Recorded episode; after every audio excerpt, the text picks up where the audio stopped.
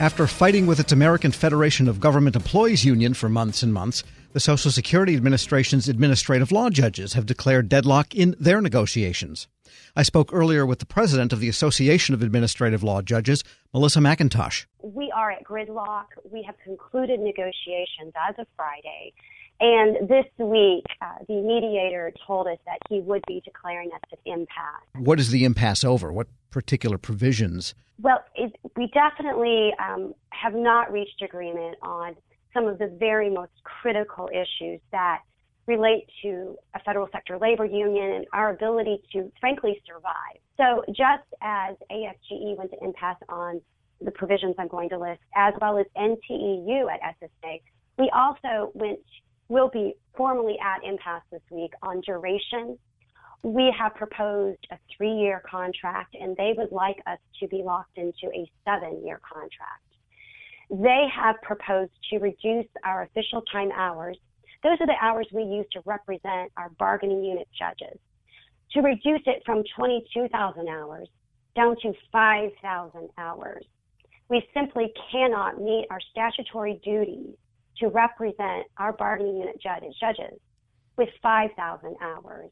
So duration, very critical, official time as well. And like the other unions at SSA, we went to impasse on telework. Telework is a very critical tool we use to meet onerous production requirements. Without telework, we simply can't meet the expectations. Um, and so they want absolute discretion on telework. I think it's very interesting to note that since 2017, we have increased our productivity by about 20%, very significant. But how we've done it is we've lost thousands of hours of leave. The last three fiscal years, we've lost over 40,000 hours of leave each year because we're trying very hard, we're very committed public servants to realize agency goals. But another part of how we're able to do it is telework. And to make telework entirely at their discretion destabilizes our workforce.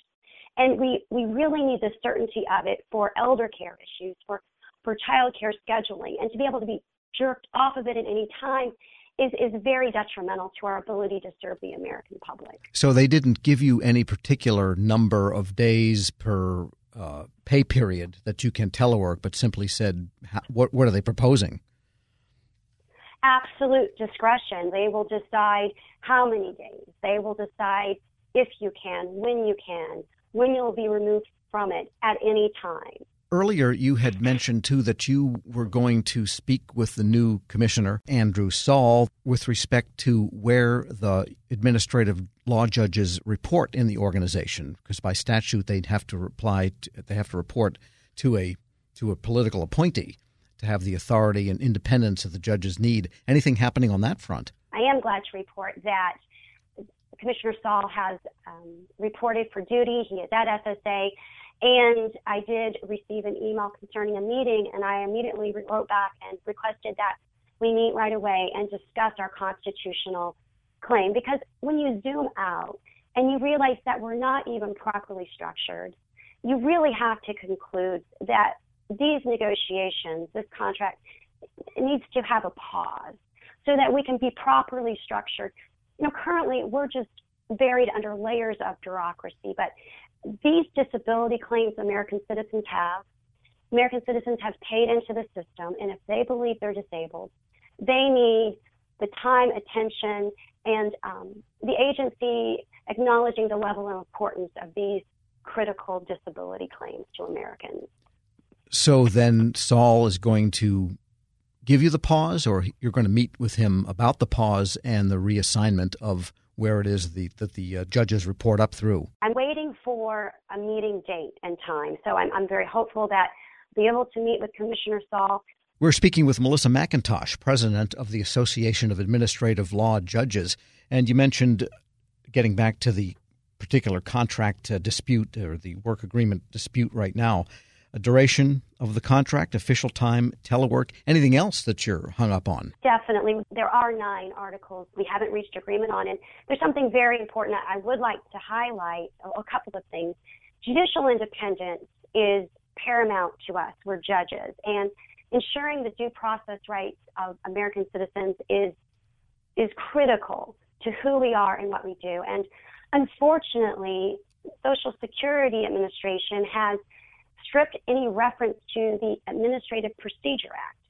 And why that's important is that the Administrative Procedure Act, or APA, is centered on our judicial independence.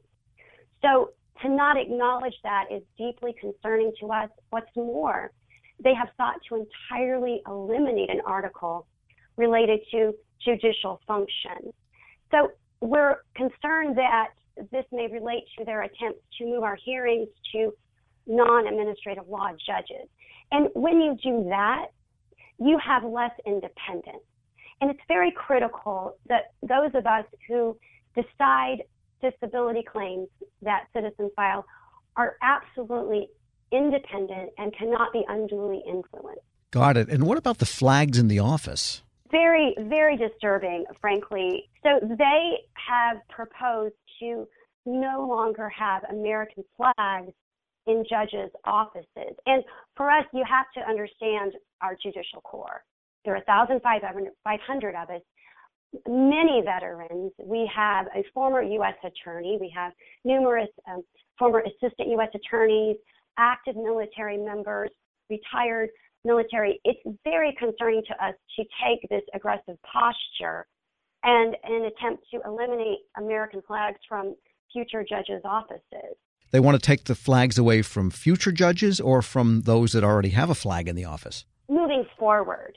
So they will not place a flag in offices moving forward. That's weird. But getting back to the elimination of the article over judicial function, what they're saying is they want to leave. Do you believe they want to leave the door open to having the types of decisions now made by AGLs made by people other than administrative law judges? Yes, that is our concern. They haven't um, affirmatively stated that, but we are a union of judges. And when you eliminate the provision entitled judicial function, it is highly concerning, especially when you take that into context that they have um, attempted to move our cases to non administrative law judges. It, it, just causes us great concern. Anything else? We believe very strongly that we should have locks on our doors, and here's why. Um, judges need locks on their office doors so that we could, in, in the case of an active shooter, shelter in place. And we brought forward our concerns related to unique issues to judges' safety, and they, they told us we weren't special and that we shouldn't be treated like anyone else. And I, that concerns me because we do play a unique role in our service to the American public. And sheltering in place is a very common um, security measure. Placing a lock on a door is um, a very nominal thing.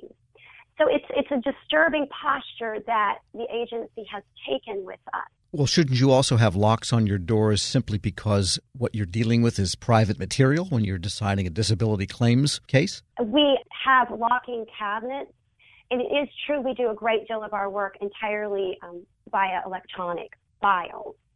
Uh, but it's, as well true there can be still paper files and sensitive um, documents in our offices that they should be placed in a locking file. But admittedly, there are numerous reasons, and it's at a very low cost to, to place a lock on a judge's door. And what's more, other staff members could shelter in place in case of an active shooter situation. So that was an article proposed by the agency. Well, we proposed it. We proposed putting, um, ensuring that locks were placed on all judges' doors. What happens now? Now that there is this impasse, will this go to the dreaded impasses panel? It will if they do assert jurisdiction. Melissa McIntosh, as president of the Association of Administrative Law Judges, will post this interview at federalnewsnetwork.com slash Federal Drive. Hear the Federal Drive on demand. Subscribe at Apple Podcasts or Podcast One.